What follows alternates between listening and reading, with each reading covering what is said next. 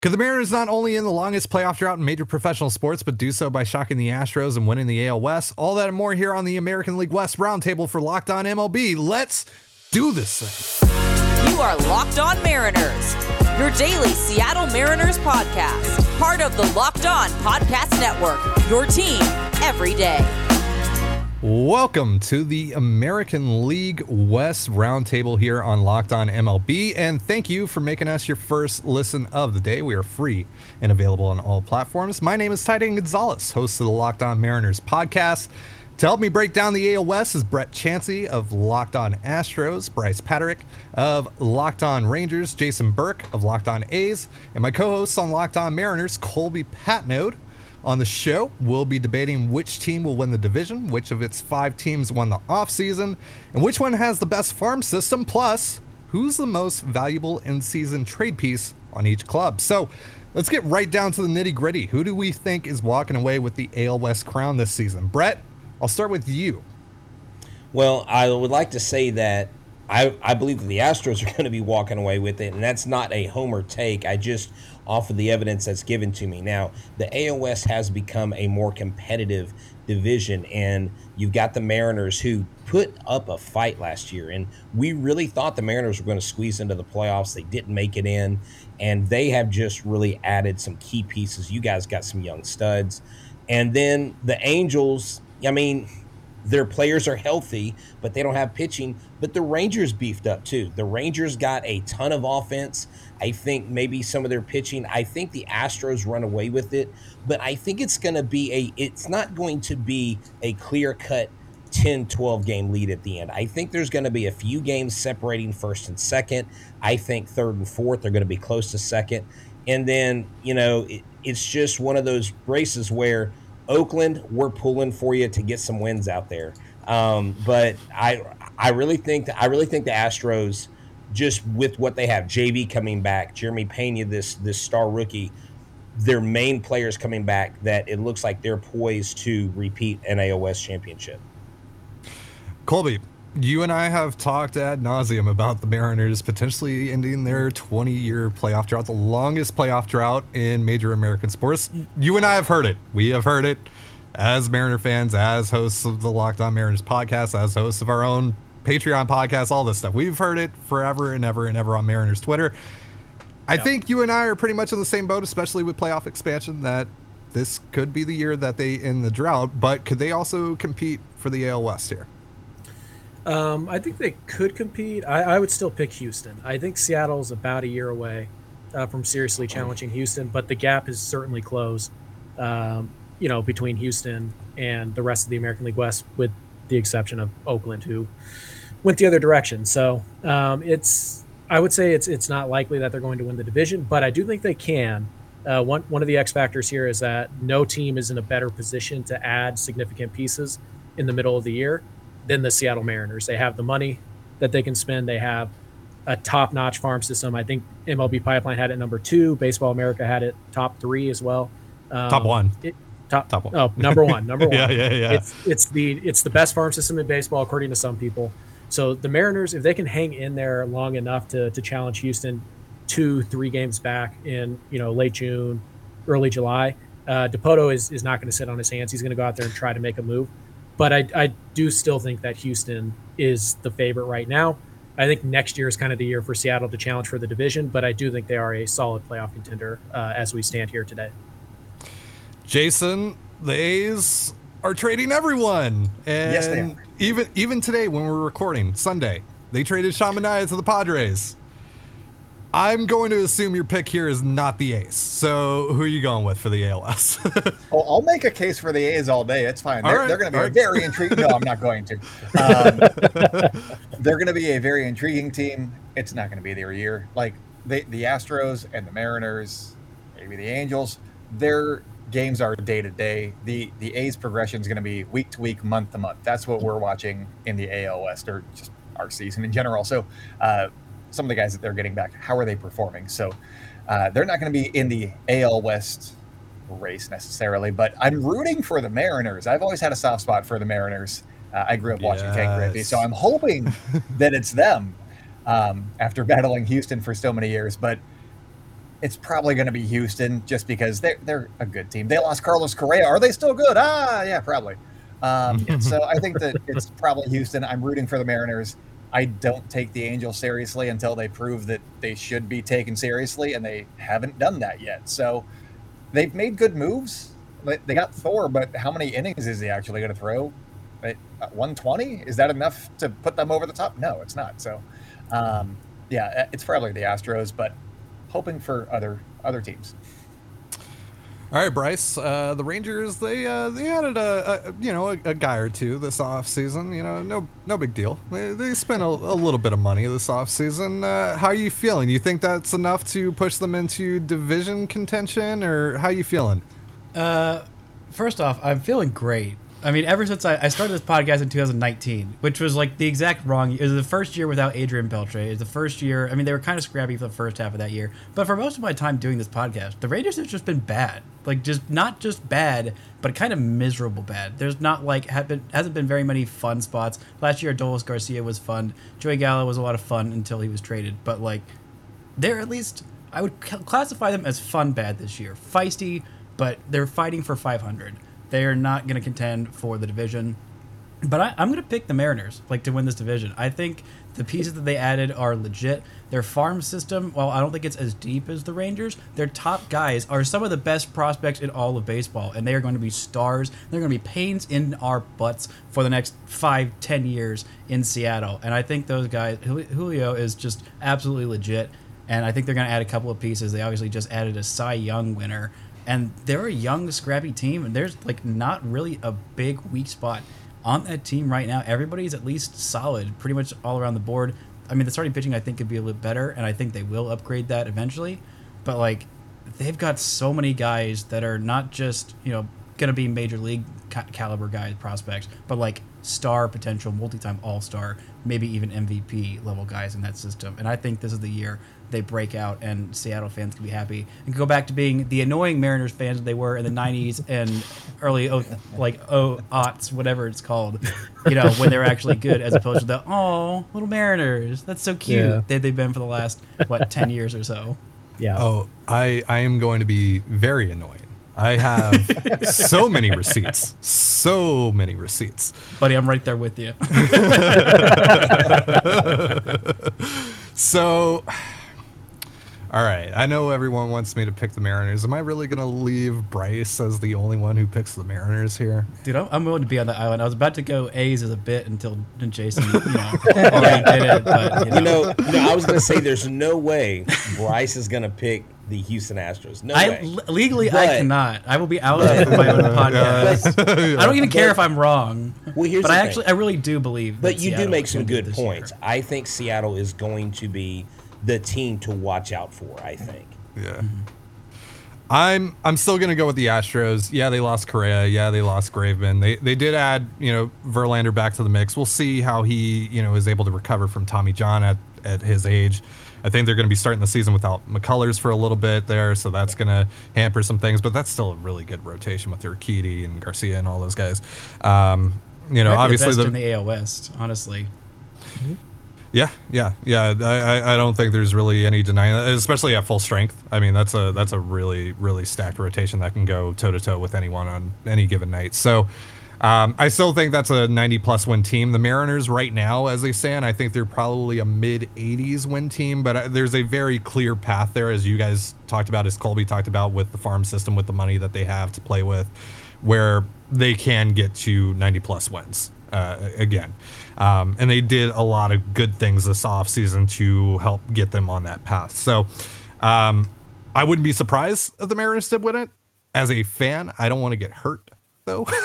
so uh, I, I'm I'm not gonna pick them just yet. I'm not gonna get in the cart before the horse, but I do like their odds. I, do like their odds, but I'm still going to go with the Astros. Uh, that's still an incredibly built team, even without Carlos Correa. We'll see if uh, Pena is uh, something. It, it, seems like Brett, you're you're pretty high on him, and look, it's the Astros. Uh, I'm sure he's going to be like a five win player out of nowhere this year. So, because of course, because of course. All right, so we're going to be talking about which team won the off season. I think I have a pretty good idea of who that might be. We'll, we'll see. We'll see. We'll see. of course.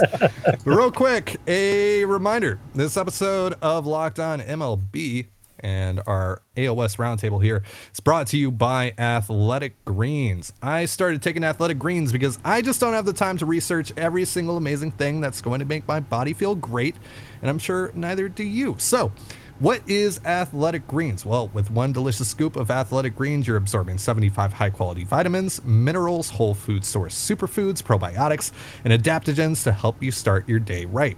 This special blend of ingredients supports your gut health, your nervous system, your immune system, your energy, recovery, focus, and aging. All the things. Again, because I don't have the time to do the research and the shopping and the cooking and all the preparations necessary to get the vitamins I need, I love Athletic Greens because I can get it all in one go. It's simple, to the point, and it only costs you less than $3 per day. You're investing in your health, and it's cheaper than your cold brew habit. It's also lifestyle friendly with a keto, paleo, vegan, dairy free, or gluten free. And for every purchase, Athletic Greens donates to organizations helping to get nutritious food to kids in need, including No Kid Hungry here in the US. Right now, it's time to reclaim your health and arm your immune system with convenient daily nutrition, especially heading into the flu and cold season. It's just one scoop in a cup of water every day. That's it. No need for a million different pills and supplements to look out for your health. And to make it easy, Athletic Greens is going to give you a free one year supply of immune supporting vitamin D and five free travel packs with your first purchase. All you have to do is visit athleticgreens.com forward slash MLB network. Again, that is athleticgreens.com forward slash MLB network to take ownership over your health and pick up the ultimate daily nutritional insurance. All right, this is the AL West Roundtable here on Locked On MLB. Thank you again for making us your first listen of the day. And just a reminder to check out Locked On MLB Prospects. Host Lindsey Crosby is a prospect encyclopedia, and he's going deep on the MLB stars of tomorrow. It's free and available wherever you get podcasts, just like this one. So let's dive into the offseason there was obviously a pretty big uh, thing that happened mid off season that delayed things quite a bit. We'll leave that, that, unnamed. Yeah, yeah, yeah. we'll just you know we'll we'll move past that. We'll ignore that. That's that's uh, that's in the past. That's in the past. That doesn't matter anymore. So, Brett, I'll start with you because the Astros, quite frankly, didn't do a ton this offseason. They brought back Justin Verlander. They added Hector Neris to the bullpen, but they lost Brooks Raley, Kendall Graveman. We talked about Correa. We talked about you know some of these other guys. So how are you feeling about the Astros, and who do you think, in the end, out of these five teams in the AL West, won the offseason? Well, I think that as as an Astros commentator or even as an Astros fan, you ultimately have to trust what what the front office is doing because they have a lot more insight than we do, and they apparently were comfortable enough with what they had and what they had in Jeremy Pena to let Carlos Correa walk. Who knows what they did or didn't offer him? Who knows who ghosted who? But I know a lot of Astros fans felt like with leaving 30 something million um, under the first CBT number that um, maybe they should have done more or could have done more. Our center field is a little suspect right now with Jake Meyers on the mend. So there's no way we won the offseason. I think bringing Justin Verlander was a huge return. But I also think that this offseason, I don't I want to say the Rangers won but I feel like the Rangers and the Mariners both added significant pieces to their teams. For me, it's hard to give a clear cut winner because I think the Mariners, with adding Robbie Ray and some other pieces that way, probably beat them. But with but what the Rangers did, they immediately made themselves not necessarily a contender, but a team that's going to battle more and be in more games this year than they were last year. Like Bryce said, you know, bad fun. But you know, I think you have a lot to look forward to there in Arlington with the guys you added. I mean, they're consummate professionals. They're great at their positions. Um, I'm going to give the upper hand on the Mariners just because the Robbie Ray signing, but the Rangers, you, you, you got to tip their hat, um, you know, to them. I'm interested to hear what uh, Jason Burke has to say later because he had some some cool pre-show comments. I'm I want to delve in on. All right, Colby. Our M's did a lot, just as Brett said. They added Robbie Ray. They added Jesse Winker, one of the most underrated hitters in all of baseball. Ray, obviously, coming off of the Cy Young Award.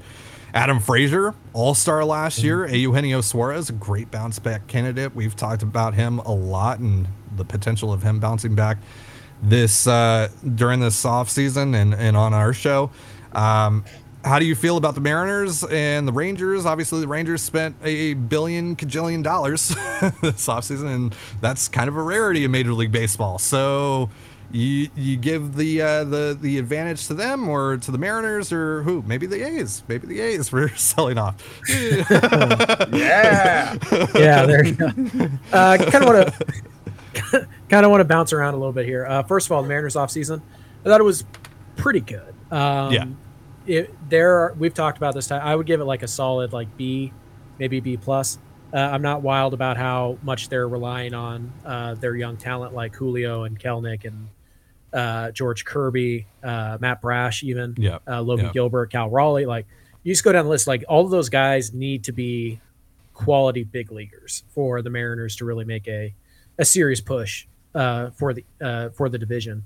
Um, and they really didn't do much around the fringes. They they definitely added impact. Obviously, you add a Cy Young Award winner, you add two All Stars, and you had a guy who two years ago hit 49 home runs, and even last year in a down year hit 31. Um, they certainly did quite a bit. Uh, and they had a very impactful offseason. If you're asking me which ALS team had the best offseason, like who added the most wins, probably the Rangers. Who added the most yeah. impactful wins? Probably the Mariners. And maybe that's a little, you know, splitting hairs and all that stuff. But adding five wins for the Mariners is much more valuable than adding 15 wins for the Rangers, just because the Mariners are just ahead of the Rangers uh, in, in, their in their current build. So right. um, I, I, I did want to point out I do find it interesting that you know the Angels have arguably the two best players on the planet and two first ballot Hall of Famers, and not one of us even dared to mention them as a title contender. Um, and the fact that they brought in Syndergaard is literally a footnote uh, for most of us because I, I think the Ranger, I, I, think the the Angels did have a, a nice offseason. I don't think it matters because they're the Angels and I am contractually obligated to talk smack about the Angels. Uh, so, yeah, I'm fascinated to see how that team, which added a lot of pitching, a lot of bullpen help mostly, uh, and has you know arguably the two best players on the planet. I am fascinated to see how they go 78 and 84 again. yeah, the Angels. Have, the last time the Angels finished above 500, Jerry Dipoto was their general manager. But it's all his fault. It's all his fault. Yeah, but uh, but apparently it's all his fault. I, I still think if you purchase an Angels jersey with the number 27 and just put no pitching instead yeah. of Trout, that would that kind of sums up their team. Yeah. yeah. Yep. Uh, Jason, all right. Pre-show before we hit record on this, mm-hmm. you said that you have a take that uh, I think some A's fans and definitely baseball fans around the world would find pretty interesting. Go. okay. The question is who won the offseason? And Colby's over here like, oh, who added the most wins? No, no, no. Who added the most talent? The A's brought in the most talent. So obviously they won the offseason. It's easy. They brought in so many players that are maybe good. Quanti- quantity quantity over quality, right? exactly. They traded for like 1998 Andruw Jones. He's good. Um, Kevin Smith is over here putting up spring numbers like Matt Chapman, so there's no drop off whatsoever. Adam Oller could be the next Chris Bassitt. So hey, are they going to be a good team? Not necessarily. Are there? That, that's my joke take. Uh, are they going to be a terrible team? Maybe. But there are going to be pieces here where they're going to be building towards that next contender. And hey, maybe it's going to be two or three years as opposed to, you know, like the Orioles, who I don't know when they're ex- expected to start winning games. Um, so it's going to be a rough season, but they brought yeah. in a bunch of talent, and I'm excited to see some of these guys. Some of them are close to the major, some of them aren't, um, and it's going to be a slow burn. But hey, they got some guys, and I'm excited about that. And um, I, would say that probably the Mariners won the offseason overall. Um, I, I, think that because it, I, I, wrote down reasons. The the Astros are good regardless. They didn't need to do a whole bunch. Uh, the Rangers made a bunch of moves, but they added like older guys who but they're not ready to contend now. So as they're aging and getting worse, then they're going to be getting their prospects, and so I'm confused by that. But good job. Um, and then the Mariners, they they protected themselves really nicely from the regression that I think is going to be coming from last year, where they won a lot of close games. They had their good bullpen, bad bullpen situation. Their bullpen was locked down. They had a bunch of clutch hits, and you can't really rely on that year to year. So I think that they protected themselves nicely with some of the additions that they've made. Have they gotten a, a, whole lot better from where they were probably projected for last season? No, but should they be able to maintain that? I think so. And I think that that's solid. I think that's, if they can win 85, 86 games, hey, that might be enough. We'll see. Uh, and then the Angels are whatever. So that's, uh, that's my take. Bryce, go ahead. well, uh, I respect all of you, but you're all morons. Not a single one of you picked the right. They spent half a billion dollars in two days, Whoa. and it's not just about that. Okay. That is that is the big part of it, because going from you know 100 losses for the first time since the 1970s. They've only they've only lost 100 games what three times in the 50 years since they have been in Texas, and two of those times were two of the first three seasons in Texas, and one of those was last year. But it wasn't just the guys that they added in the middle of the infield. And Cole Calhoun is a really solid hitter, but some of the things that they did is actually on the coaching staff that I think might have a huge, huge impact. They added Donnie Ecker, who last year was the hitting, actually like the last couple years, I think maybe two or three years, has been the hitting coach in San Francisco, who had the best offense in baseball, and had all these guys who were I I considered to be mostly washed, mostly out of like out of it, and he just completely revitalized their careers. He Wait, is now the Bryce, Rangers. Bryce, is that the guy whose son started leaking stuff that's, on Twitter? That's the other one. I'm getting. That's Tim. okay, that's okay, Tim okay. Hyers. Tim Hyers is the actual hitting coach who they added from Boston, whose son may or may not have been leaking Rangers news um, before it happened. But Donnie Ecker is now the bench coach slash offensive coordinator. So he is implementing an entirely new offensive philosophy, using a lot of lot less coaches throwing uh, pitch throwing batting practice, using a lot more pitching machines. That was really, really effective with San Francisco and helping some of the older guys, helping some other guys, you know, hit against velocity really well. But they also added Jon Gray, and to your point of they added a bunch of older guys. I mean, Marcus Semien isn't that old. I believe he's uh, yeah. 30. He just turned 30. But the Rangers have a lot of guys on the way. They got Cole Winn, who is one of the top pitching prospects top 100 prospect pretty much all around baseball. He's going to be up at some point this season. He's going to be probably a middle of the rotation guy. Jack Leiter is one of the more advanced draft arms that has been mm. in the draft basically since David Price. He's already starting yeah. in double A. He didn't pitch at all in the minors last year. And it wouldn't surprise me if he was about major league ready by the end of the season. I don't think they're going to promote him because there's no need to rush him. But also, I think he's going to be in the big leagues at some point next year, which is kind of insane for a guy to go through that quickly. And he's got real top of the line stuff. I mean, his dad was a 20 year veteran. He's been training for this literally since like he could hold a baseball. But the Rangers have a lot more talent. They have a lot more guys in the middle of the rotation. I think it's going to be a lot more solid than people give it credit for. Dane Dunning, Martin Perez is there to, you know, be there and eat innings and kind of help some of the younger guys like Spencer Howard, who has looked really, really good this spring, was the primary return from the Phillies in the Kyle Gibson trade. But like the Rangers are not going to lose 100 games this year. They're not going to contend the division, but they are going to be about middle of the pack and going from absolute bottom tier and convincing two of the best at least four free agents that were on the market this year to sign with a team that just lost 100 games. If that's not winning the offseason, I don't know what the heck is. And clearly, y'all don't either. Hey, you know, Bryce, um, yeah. I, I, I want to say real quick that just because you spent half a billion dollars doesn't mean that you won because gas is six dollars now and it used to be a lot cheaper. It doesn't mean that it's better gas, Bryce. That's all. Well, six dollars you know, in California. I think oh, I, think I feel you, sorry for y'all. You know, I think you I think you said it oh, great. Boy. But my but my question for Jason is how is Scott Hatteberg and David Justice going to do this year? oh, they're going to be so good. I have no idea who's going to be playing first base. They've got like five guys that are in the mix right now. It's wild. Uh, yeah. DJ, I guess that's Billy McKinney now. I they they're all over the place. Uh, yeah. I, they were they were playing as we started recording. I think that there are roster announcements coming after that game ends on Sunday. So uh, you're not bringing in Mitch Moreland. On, on Still a free agent, isn't he? I think he is. I haven't seen him sign with anywhere. Look, you know, look, Michael Jed, Conforto is a free agent, isn't he? Yeah. Look, Jed Lowrie is going to hit like 340 for the A's this year, right? You so know like, he is. Jed Lowrie, Tony Kemp. Elvis yeah, Tony, Tony 30 Kemp home run season. Like I, love, I love Tony Kemp. Lead the league in, in, in batting. Because, of course. Uh, um, yeah. Uh, I got to make my pick. Um, I'm going with the Angels. No, uh, I'm, I'm, basically like the de facto Angels representation here on this show, unfortunately. Uh, so I guess I have to talk about them for a second here. Um, I do like what they did with the bullpen, getting you know Iglesias back, even though that they paid way too much for Raisel Iglesias. Uh, Eighteen million dollars for a reliever should never happen. That should be illegal. Um, uh, but getting Ryan Tepera and um, Aaron Loup and some of those guys, that's that's cool. Uh, but yeah, Syndergaard has thrown an inning in the last two years. I don't know how that's going to translate at all. Um, the Astros, you know, they're still really good, even without Correa, with, even without Graveman and, and all these guys. Um, you know, so they didn't really need to do a ton. I like the Hector Neris ad. We'll see what goes on with Verlander the Rangers spent a lot of money, and that should be applauded because like I also I said, forgot to mention Mitch Garver. Like, I just completely oh, yeah, forgot Mitch, to Mitch, mention Mitch, adding yeah. one of the best hitting catchers yeah, in baseball. I was like, oh yeah, your number three hitter. Yeah, yeah. that also Mitch Garver, happened. I hey, I really like Jon Gray. You know, not as like a lead piece in the rotation, but you know, hopefully that Texas rotation gets a lot better over the next year or so.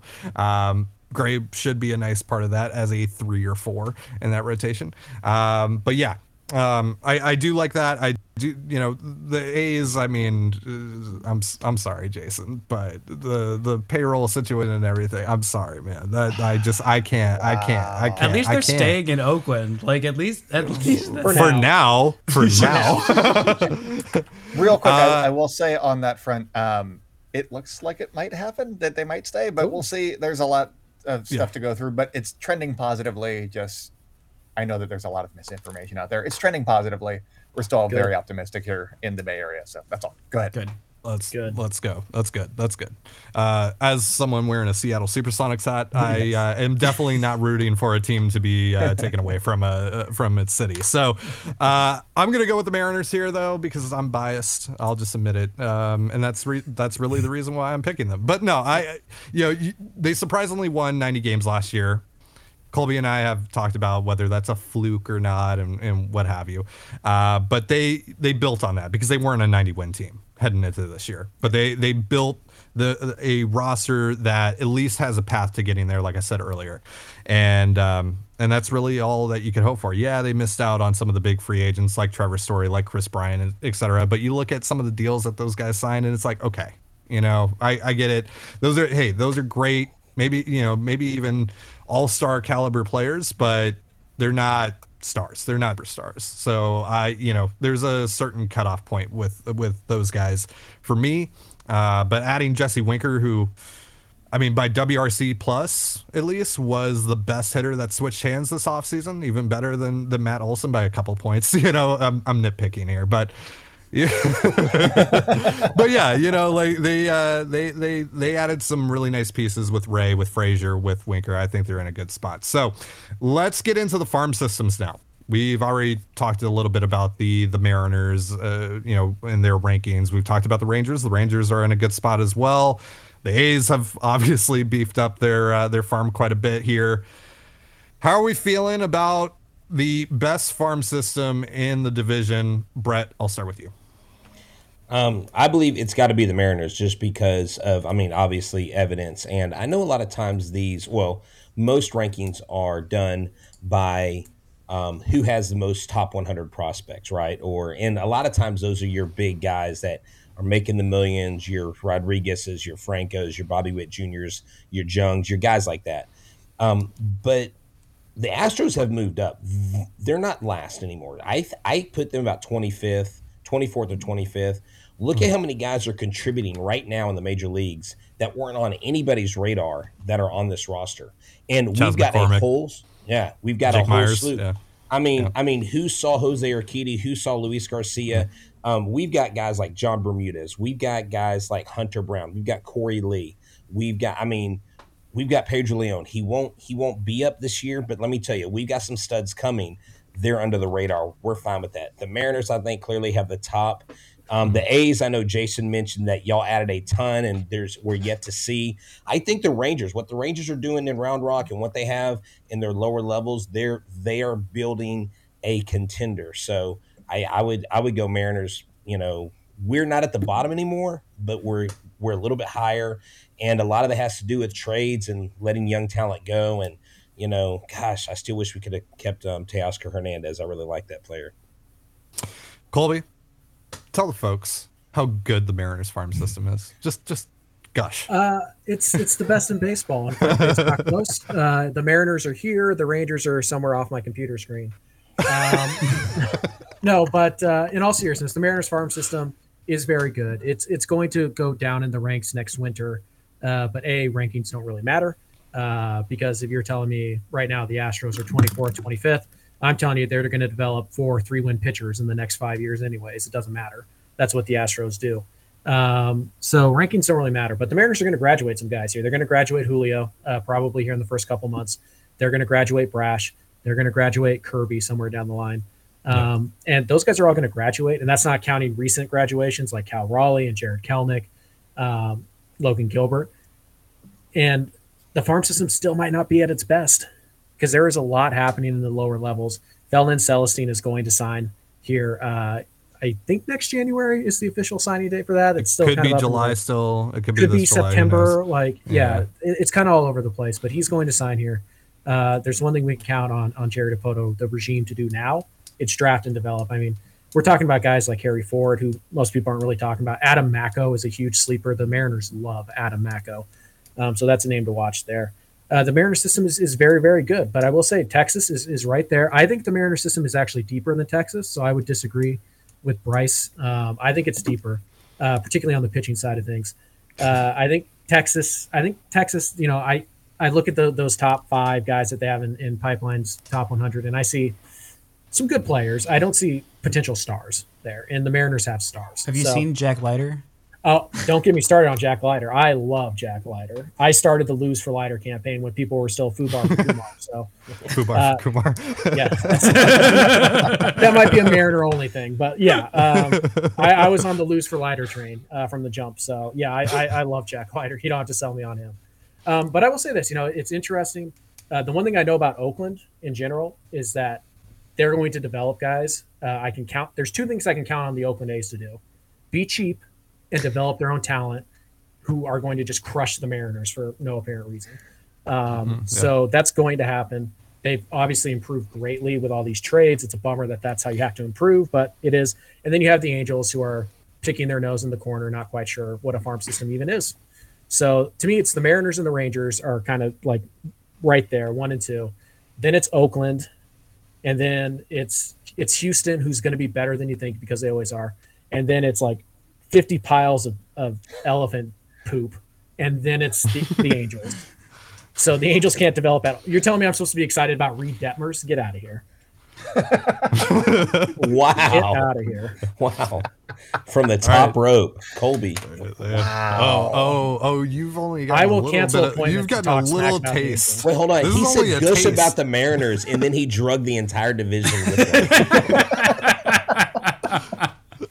See, this is why he's my co-host, right? Like I, am I'm, I'm Chris Traeger. He's Ben Wyatt. Uh, Incredible. all, right, all right, Jason. How are we feeling I mean, about the A's right now after all these trades? Like, where where do you think they rank now? I mean, at, at this point, I they traded Manaea like six hours ago, and I'm like, yeah, it's fine. It, it happens. uh, that's where I am. So I, am just like, hey, who did they get? Let's move on. Because uh, I've mm-hmm. done this five or six times at this point. So I'm like, yeah, it's whatever. Let's get. And I made this point on my show uh, a couple weeks ago when they traded like Matt Olson and stuff. And um, the thing that the A's have, this is not about their farm system necessarily, but it kind of is. Um, the thing that the A's do is they give you time to just learn to love the guys that they have on the club, just like you know the Mariners are doing this well, as well. But they don't go out and spend a bunch of money where it's like, hey, we're gonna go get Gerrit Cole, and now we're gonna go win a championship. You're like, hey, no, we're gonna fall in love with this team, and maybe you have a season like 2012 where Sorry, Bryce. Uh, they didn't win. They, they didn't lead the division until the very last day of the season, where they beat they, they swept the Rangers in the final series of the season, and then they lost in the ALDS. But everybody chanted because it was just a magical season. It was wonderful, and those are the kinds of moments that you get as an Oakland A's fan. You, you might not win a championship, but hey, you're having fun, and maybe one day they will.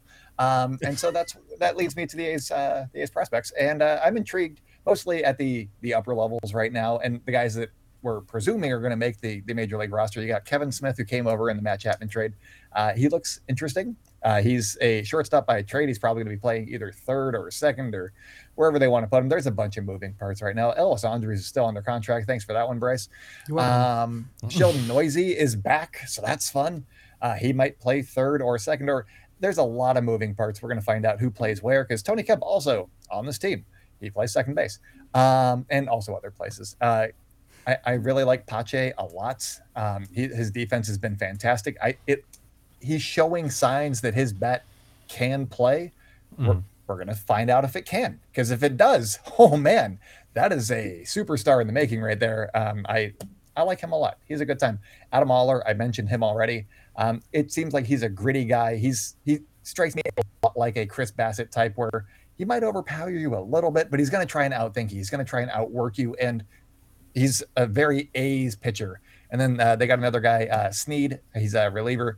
He's going to make the roster. He looks good. I, I'm intrigued by him. So those are the main guys up at the major league level. I think that the the depth of the A's system and where they are, I think that they were ranked 23rd by MLB Pipeline overall, um, is going to be up to Shea Langeliers, uh, who they got in the Matt Olson trade. He is their number two prospect behind fellow catcher Tyler Soderstrom. So the A's have two top tier catchers in their uh, in their prospect rankings. So that's fun. Uh, which means you know what that hey, says to me. Jason, they're going to trade Sean Murphy. they should trade Sean Murphy to the Mariners. Yes, I, Absolutely. Sure. You guys want to give us some guys? Because uh, his value yeah. is very high. You got four years of control of this guy, and he is having an amazing spring right now. And I think that to your point, how Shea Langeliers performs in the first month or two will determine whether or not he's coming up, you know, early this season or later on this season. And when that happens is when they trade Sean Murphy and also get a haul for him and supplement their prospect their farm system even more. And so that's kind of where I was going with all that. And then uh, the other guy, Tyler Soderstrom, their their actual number one prospect, uh, he's probably not going to be a catcher anymore. So how does he develop with the mm-hmm. bats? And is he going to be playing first base? These are things that I'm keeping an eye out for because uh, his bat can play, and I'm intrigued to see where he's going to be playing. But uh, yeah, go A's. Uh, the Bears have the best system. Uh, take it away, Bryce. yeah, uh, well, if you if you take out several guys from the Mariners system, then the Rangers have the best system in all of the AL West. you take out Julio Rodriguez, Rodriguez and baseball. Matt Brash, Ooh. and well, I mean, he's going to be in the major leagues like now. Yeah. And Matt Brash, is, he's his level is listed on Pipeline as MLB, and you know Kirby. Yeah, Kirby's going to yeah, be probably sometime this year. Oh, Kirby made the rotation. No, no, no. Brash did. Oh, Brash, Brash did. did. Yeah. Okay. Well, I mean, all these guys, like the Mariners have a really great system. They're a lot of tough guys, but I really disagree with your take that the Rangers system is not as deep, and definitely disagree with it on the pitching side. I have one of my friends who is a scout in the AL East has told me that he was absolutely floored by the amount of depth the Rangers have in their system. But you are right; there's not a whole lot of star guys, but there are some. There are several at the top of the system. Mm-hmm. It starts with Jack Leiter, who I actually ranked as my number two prospect because of my own homerism with Josh Jung, who I think is the best third base prospect in baseball. I've watched that kid since he was a freshman at Texas Tech. Got some eyes on him then. I also saw Shea Langeliers uh, while he was a freshman as well, and both those guys went right around the same time. But anyway, Jack Leiter is going to be a future ace of this staff. And another guy to keep an eye on, I love Cole Winn. He's very, very advanced. He's still only 21 years old. He's only had two actual minor league development system, seasons because, you know, 2020, he was drafted, I believe, in 2018. But they were doing this dumb thing called deload program where a lot of their pitchers just like didn't pitch the first year of their draft. And then, shocker, a whole bunch of them had, you know, Tommy John surgery when they started to pitch again. But somebody who, ju- a couple of guys who jumped onto the national, should be on the pro- national prospect guys' consciousness is one guy who won the best pitcher award in the uh, Arizona Fall League, and that is Owen White, who's got absolutely mm-hmm. disgusting stuff. I can't remember if the Rangers drafted him or if he actually no, he was uh, a Rangers draft pick. I was confusing him with uh, AJ Alexy, who was part of the Yu Darvish trade. He was a second round pick back in 2018. Has had some injury issues and uh, was injured a little bit last year. But his stuff is absolutely nasty. And outside of Jack Leiter, it might be the best in the system. He's going to start the season at high A, probably end the season in double A. But another guy who really came on last year was, uh, and thank you for this, Jason, is Dustin Harris, part of the uh, Mike Minor trade, which how the Rangers got two guys as good as Dustin Harris and uh, Marcus Smith in that trade is absolutely beyond me. But Dustin Harris absolutely crushed it at every single level he played last year. He had an on base over 400. He slugged over 500. The guy was absolutely mashing in 20 home runs last year. He plays pretty much all the corner positions, first base, third base, left field, right field, which is really good for him because he's going to be in Double A, and you know the infield's pretty much locked away for the Rangers for the next half decade. You have Nathaniel Lowe at first base, and you have probably Josh Jung for the next five years at third base, even though he is going to be out for this entire season with a shoulder injury. Probably will be back around you know mid August. But the Rangers' depth is excellent. They have a lot of guys that are really stinking good at the top of this list. Ezekiel Duran, who was part of the Joey Gallo trade. Josh Smith nearly broke camp with the Rangers big league club this season or this this spring. He hit like 420 and an OPS of like I think over 2,000. It was absolutely ridiculous. Came up as a shortstop. He's going to play a lot in the outfield because again, he spent half a billion dollars on your middle infield. So his his long term future is probably going to be somewhere in the outfield. But that guy also was an uh, AFL Fall Star in the fall. Didn't do as well when the Raiders first traded for him, but this guy can absolutely mash. He can't really play shortstop, but other than that, he plays third pretty well. He's gonna spend a lot of time learning left field, seeing if he's a center fielder. But that guy can absolutely tear the cover off the baseball and it is legitimately like 30 players deep. There's at least I think 30 guys in this system right now that I could say are going to be big league contributors at some point in their career, and that is a very rare thing to see in a system like this that was so far gone just like two three years ago. Yeah, I'll say this about that's Owen why White. trading guys really uh, works. I, I, I really like Owen White. I, I, I liken him to a poor man Sam Carlson. Uh, but White would definitely be in the top 20 ish of the Mariners prospect system. Yeah. no, but in, in, all seriousness, I do really like Owen wow. White. I really do.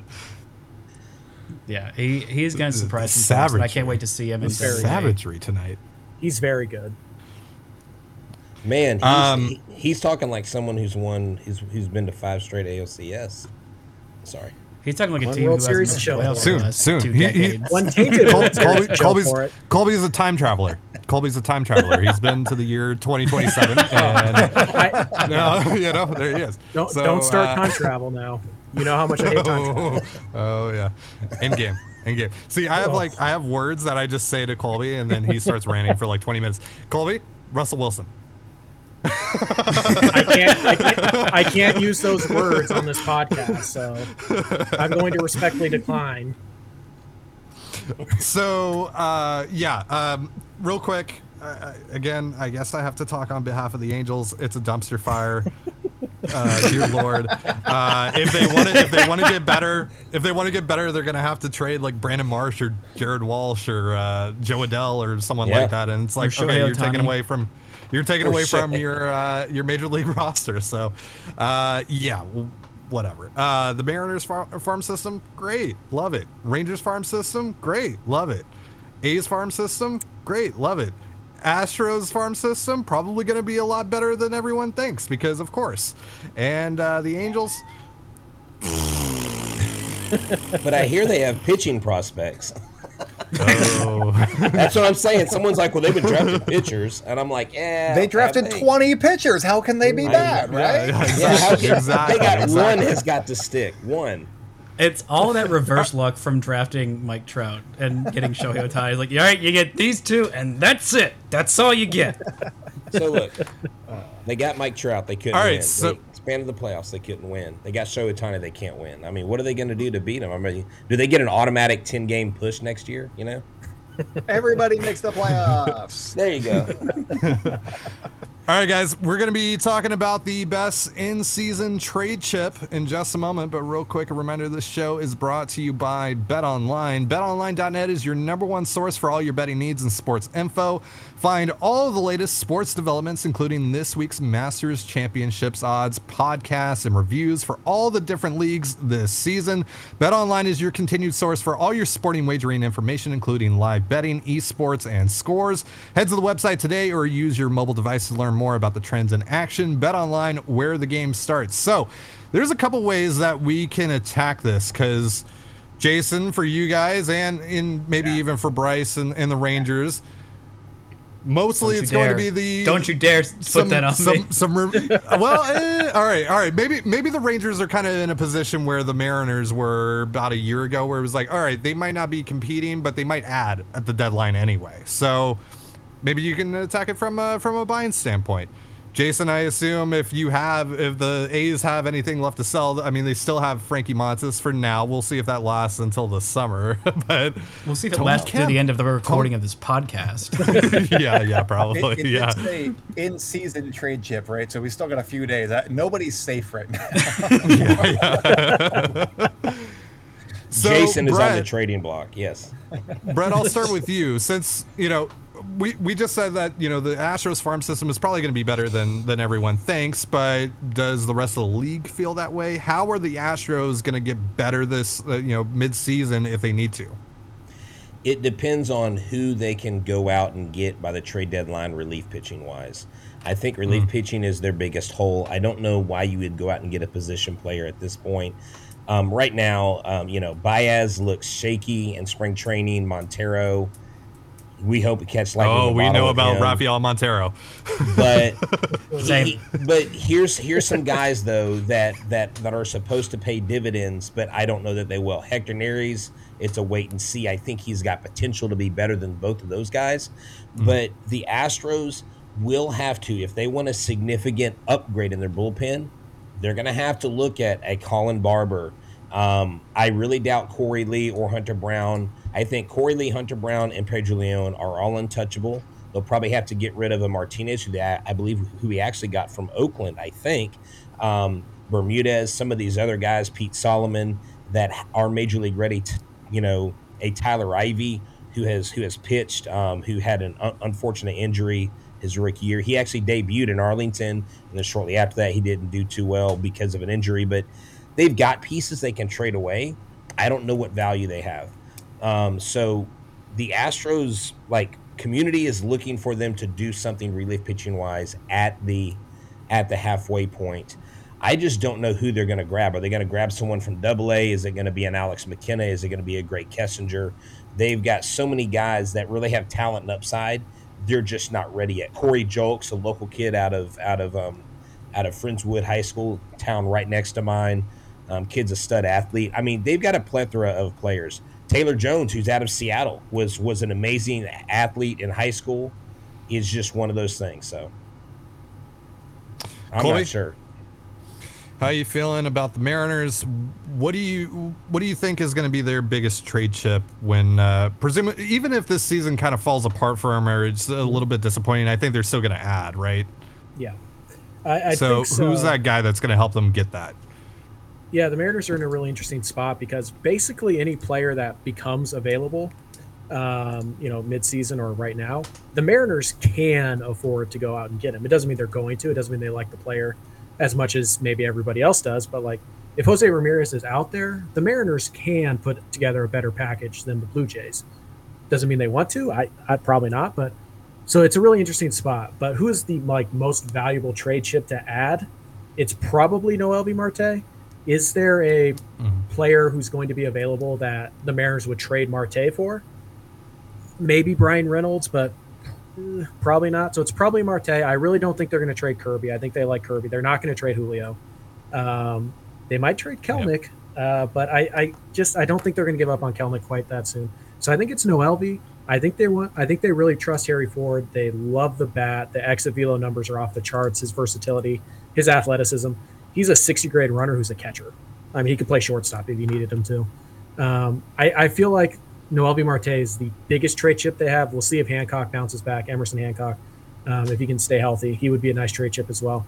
Uh, one one guy who I know the the front offices like a ton that maybe isn't getting a lot of hype in prospect uh, circles, uh, at least you know the the top level of prospect circles. Adam Macko has a lot of admirers around the league, so I'd throw him out there as well. And you know, just because it's something we heard last year, and I'll throw a major leaguer out there because maybe the Mariners do have to trade from their major league roster, kind of like what Houston did last year. And ironically, it is a former Houston Astro. We've heard that there are several front offices who absolutely love Abraham Toro and want to get their hands on him. The Mariners got offers for Toro after they acquired him uh, last year. The Mariners also really like Toro, obviously. So I would just throw him out there as kind of a major leaguer to watch. But I think at the end of the day, if you're looking for who's the best prospect they'll actually move for the right player, it's probably Noelvi Marte.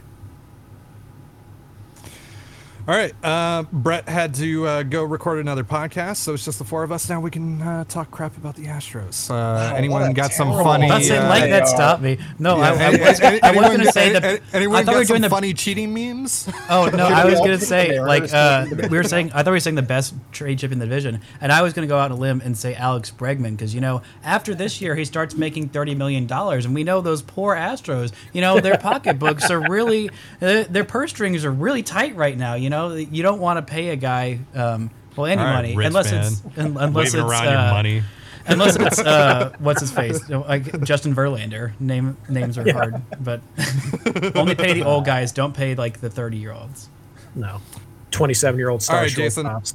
Nah. No thanks. Frankie Montas, like we said, is he's probably going to be gone by uh, the the end of this recording, maybe the end of the sentence. Um, Oh no! else Breaking do- news. oh boy, Frankie Montas to the Mariners. Let's go. Uh, Noel Marte to the Oakland A's. Yeah, yeah uh, that's probably not going to happen considering uh, what I, what Colby and I have been told about how the A's feel about Mariners prospects or what they're asking for in division. Uh, doesn't sound uh, like something the Mariners are probably going to want to do. Uh, we'll just leave it at that. Uh, but if Montas is gone before the trade deadline, who else do you think some teams might uh, give the A's a call on? I think that Montas is assuredly gone, um, probably sooner rather than later, just because uh, he does have an injury history. He doesn't throw a lot of innings generally. Last year was the most that he's ever thrown. So you'll want to trade him before he breaks down and he has no trade value. So uh, look for that one soon. Um, Sean Murphy is another big one. As I said before, uh, Shea Langeliers is now probably the heir apparent. They, they just reset the, the catcher clock. If you look at as, at his catcher clock and not a position, you And know, didn't he just a- come a up? Didn't Murphy like just come up like last year or two years ago? Yeah, ago? a couple years ago. So he's Yep. got four years of control, including this one. So, um, yeah. So you just reset it and go with the next wave of A's guys, and there you go. You got a you got a bigger window by getting Shea Langeliers, and you get more prospects by trading Sean Murphy. Yay. Um, Ramon Laureano is an interesting one. Um, the Trade Values website says that he's like the second most valuable trade prospect that the A's had. Um, and that's like with Olson and Chapman and Bassitt and the guys that they've already traded. Uh, he was just below Murphy. That was it. Uh, mostly because of years of control. Uh, I don't know how much they factored the PED suspension into that, but hey, uh, that's going to be the question mark is how does he play? How does he look? If he's still looking like Ramon Laureano, then he's got value. He's got a decent amount of value. Mhm. He's Mhm. probably on the trade block. Uh, and then the other guy, uh, Brett was talking a lot about getting, needing a reliever. They just have one, and it's Lou Trevino. He's a player. He's good. He's got experience. um, so maybe they can get you know something for Lou Trevino. Um, is he going to be a closer type guy? No, he's closer for the A's, but it's lack of options more than like undeniable talent. Uh, so he'd be like a seventh inning guy probably for a team, but you know that holds value to teams like the, the Mariners could probably. Uh, you guys are really good, but uh, you guys could need depth. He's a depth well, guy. they just for- lost for Casey Sadler for the year. They, the Ken Giles is not going to be able to start the year healthy. So uh, yeah, no Trevino. Colby actually mentioned Trevino on our last episode of Locked On Mariners. So yeah, There you go. So Trevino for Noelvi Marte, done Yep. deal, and I Of love course. it. Um, actually, no, You I, can I have really Billy like Noelvi Hamilton. Marte a lot. So Billy Hamilton. Yeah, we'll give you Steven Souza Jr. for Lou Trevino. Can we get Steven Souza Jr. on every single major league team by the end of his career? I think we can do it. He's gonna need to I- be traded a few more times, but like, I think he's got what it takes. uh, Bryce, I love it. Yeah, uh, so that's what ab- that's the good times. So, what about you guys down in Texas? Uh, do you think they're going to add no matter what happens this season, or, or what have you? And, and if they are going to sell a little bit, who do you think some teams might call on? Well, the thing is, they're in a kind of a, a weird place because Mm. they're not quite good enough to add, but they're not quite bad enough to sell. It's like right in that middle zone. The last couple of years, the Rangers have done, and while they've been absolute trash, the one thing they've done is been able to add a you know kind of bottom-ish tier uh, pitching starting pitchers and kind of revitalize their careers. Guys that were washed up, they saw one little thing like, okay, we can tweak that one thing and they'll be great. They've done that three times now. They and they've made all of them all stars. They did it with Lance Lynn. They did it with uh, Mike Minor. They did it with uh, who am I forgetting? I, oh my god, I swear names. Fulton they just traded. traded. He was really good No. against the A's. Not, not Mike Fultonevich, Good God, Uh, Kyle Gibson? Kyle Gibson. Kyle thank Gibson, you. yeah. And who was a who was a deserving All Star this year and kind of fell off in Philly, but they they didn't really do that this year unless they did with with Martin Perez, which I've watched a lot of Martin Perez over the years. I don't know that that's the case. I think he's more of an innings eater. So there's not a whole lot to trade away in terms of veteran guys. I mean, you know, if Kole Calhoun does like amazing, they still got a, another year on his option. He will against the. Mariners. He probably will. Old, Um, old Ginger Popeye, uh, yeah, he loves to body the Mariners on, on a frequent basis. So, They've also got Brad Miller, who's going to be platooning in left field, which is kind of a weird thing. That if Andy Ibanez absolutely pops off, then that's a thought that he's got multiple years of control. I didn't think he'd ever be a major league starter. I watched him a whole lot in Double A, and you know he was pleasantly surprising last year. And his defense, he spent a lot of time with Adrian Beltre this spring, and his defense looks like actually like good at third base, which is not something I ever thought I'd be saying. But as in terms of the farm system, they also have a lot of top guys that it doesn't make sense to trade. Like they're not trading Jack Leiter for pretty much anything in the world. They're probably not trading Josh Jung now because he's out for the whole year, and this would be just a dumb time to sell on him. Same with Owen White; those are kind of and Cole Winn. Like those are kind of their top three guys. Where you start to look at maybe trading guys is maybe you think about Ezekiel Duran. I don't think they want to. I think they really like him and Josh Smith, but Justin Foscue, who is a second base prospect, a first pick, uh, first round pick in I believe 2020, who just randomly found a whole bunch of power, was pretty much just a you know hit for average kind of guy, really good plate approach. Started swinging and missing a whole lot more, but also hitting a crap ton more bombs than anybody thought possible. He's pretty much just a second base and more likely a left field guy eventually. And so I think he might be the top guy in their system that they move if they do decide to go and get somebody at the deadline, which I don't think they're going to make some big move at the deadline. It kind of depends if they're, you know, if they start off hot. I wouldn't be surprised if, if they made, you know, a move for a starting pitcher. But there's mm-hmm. a lot of guys that they want to figure out in the rotation this year. It is it does look kind of poor, but they're trying to figure out which of these guys can be a middle of the rotation or just some part of the rotation starter and this is the year to do it. You're not a whole lot of pressure Yeah. to contend, but basically starting next year, that clock is on because you spend that kind of money on those guys. They only have so many great years left in them, and so you got to start winning while they're good and while their contract is an asset as opposed to an albatross. all right, the Angels. Uh, boy, what a mess. Um, I mean, Shohei Ohtani is their top. Is their top. yeah, yeah, ex- ex- exactly. Mike Trout.